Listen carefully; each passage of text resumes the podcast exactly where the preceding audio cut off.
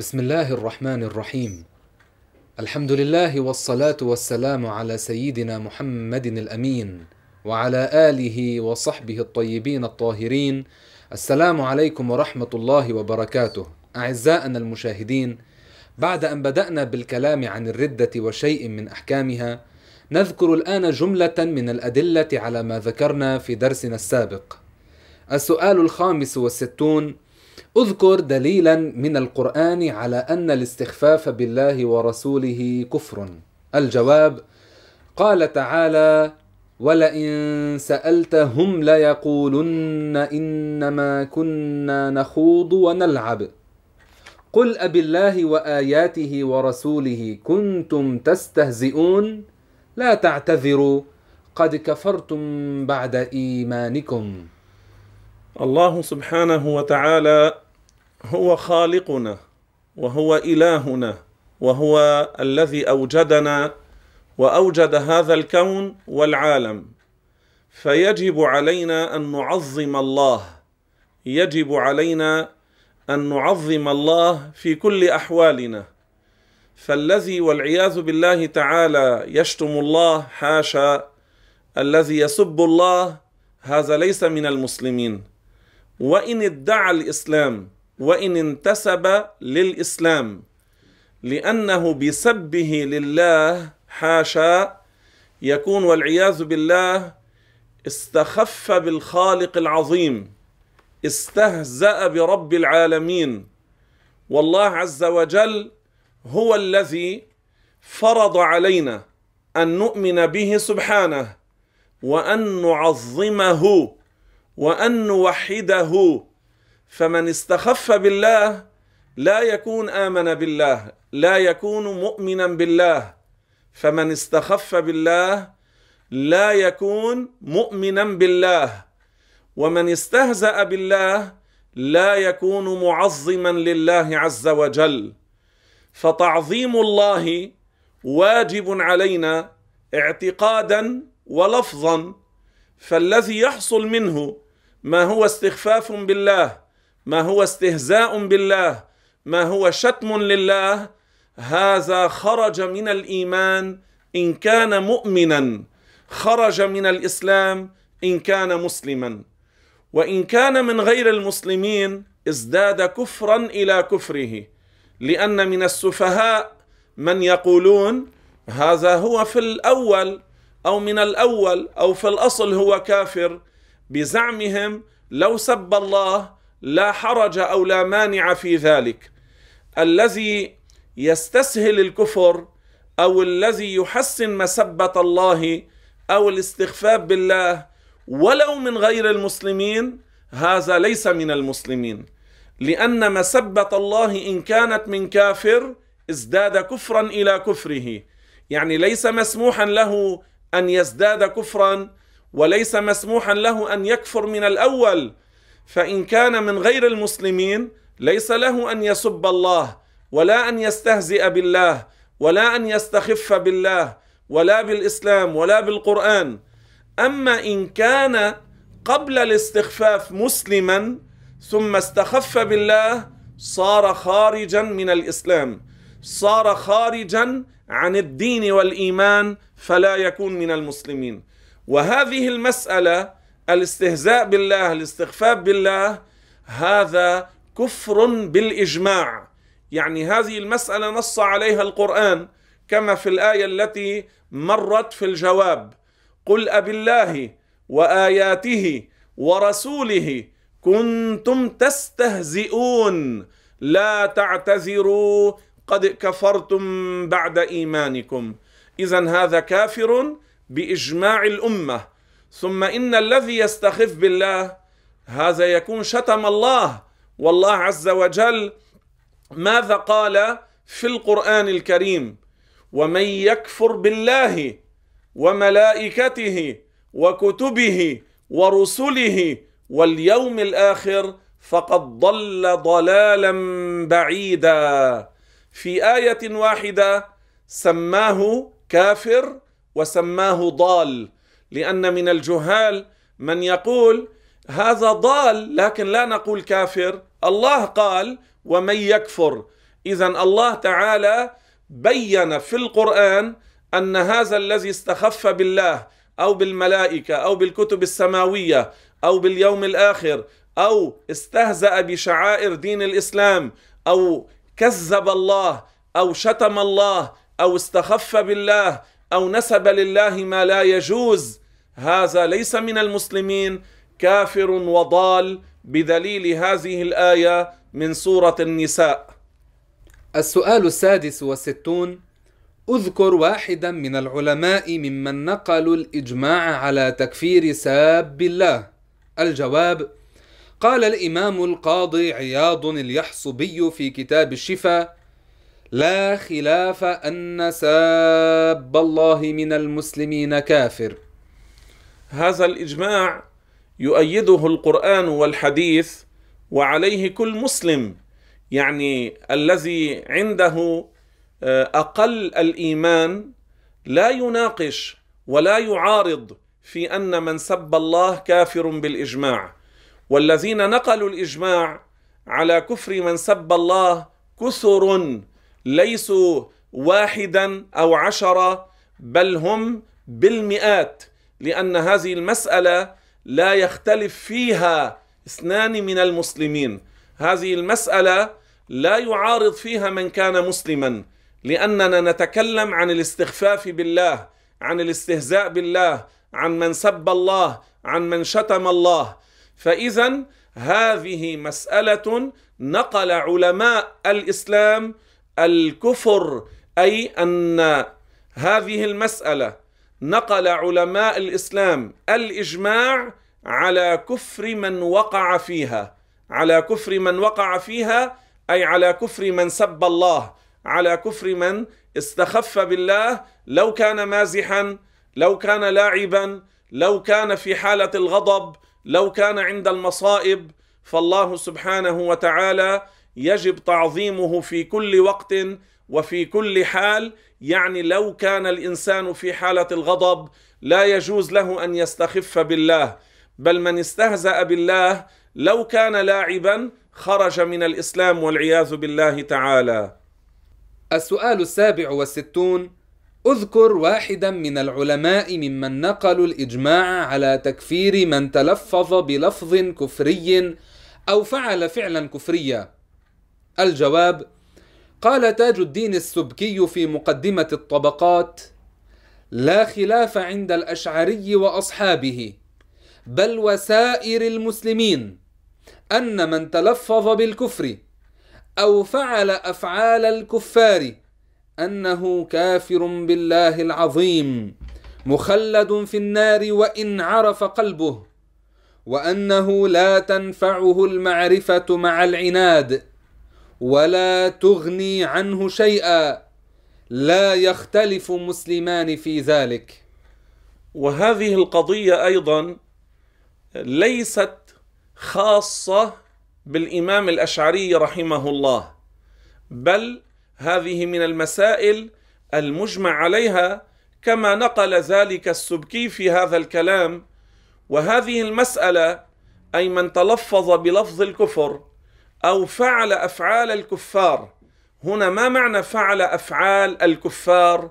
يعني الأفعال الكفرية، أفعال الكفار الكفرية، من عملها مثلا والعياذ بالله تعالى، كأن سجد للصنم، كأن عظم الصنم وعبده، هذا لا يفعله مسلم.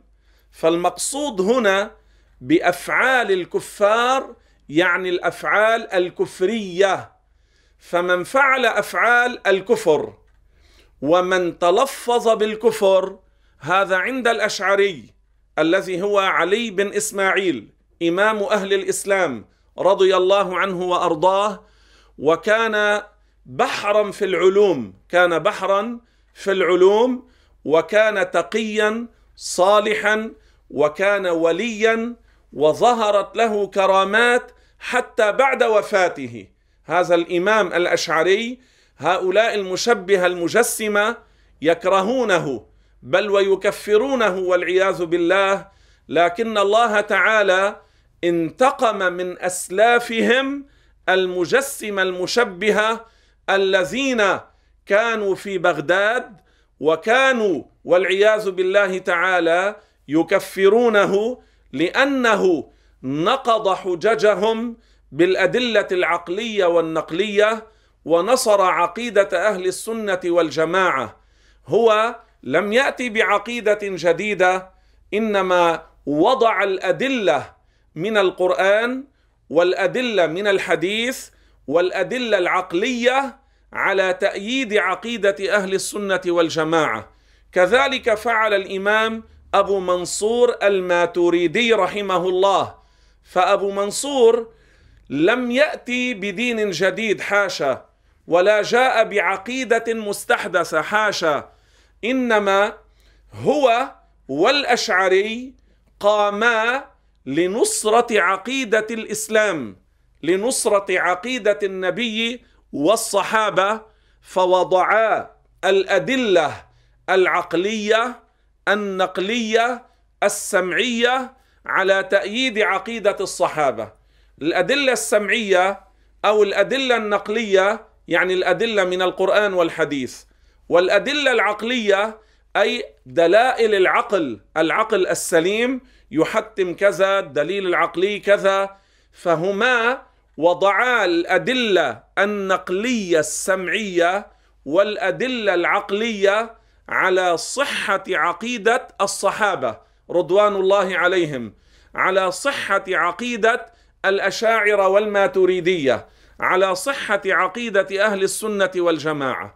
فهذا الإمام الأشعري هو وسائر علماء الإسلام، هو وسائر علماء الأمة، يعني من كان قبله، يعني قبل أن يأتي الأشعري، ومن كان بعده، كلهم مجمعون على كفر من تلفظ بألفاظ الكفر، لو كان مازحا أو كان لاعبا، أو على كفر أيضا من فعل أفعال الكفر لو كان لاعبا أو كان مازحا، فهذا لا عذر له لأنه باشر الكفر، وهو ليس مكرها بل يلعب ويقول على زعمه كنت أمزح ويكفر، يقول كنت ألعب ويفعل أفعال الكفر.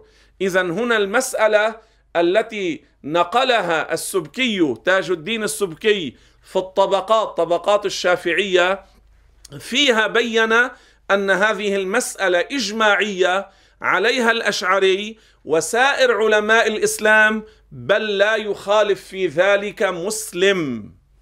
السؤال 68: ما حكم من أنكر ما علم من الدين بالضرورة؟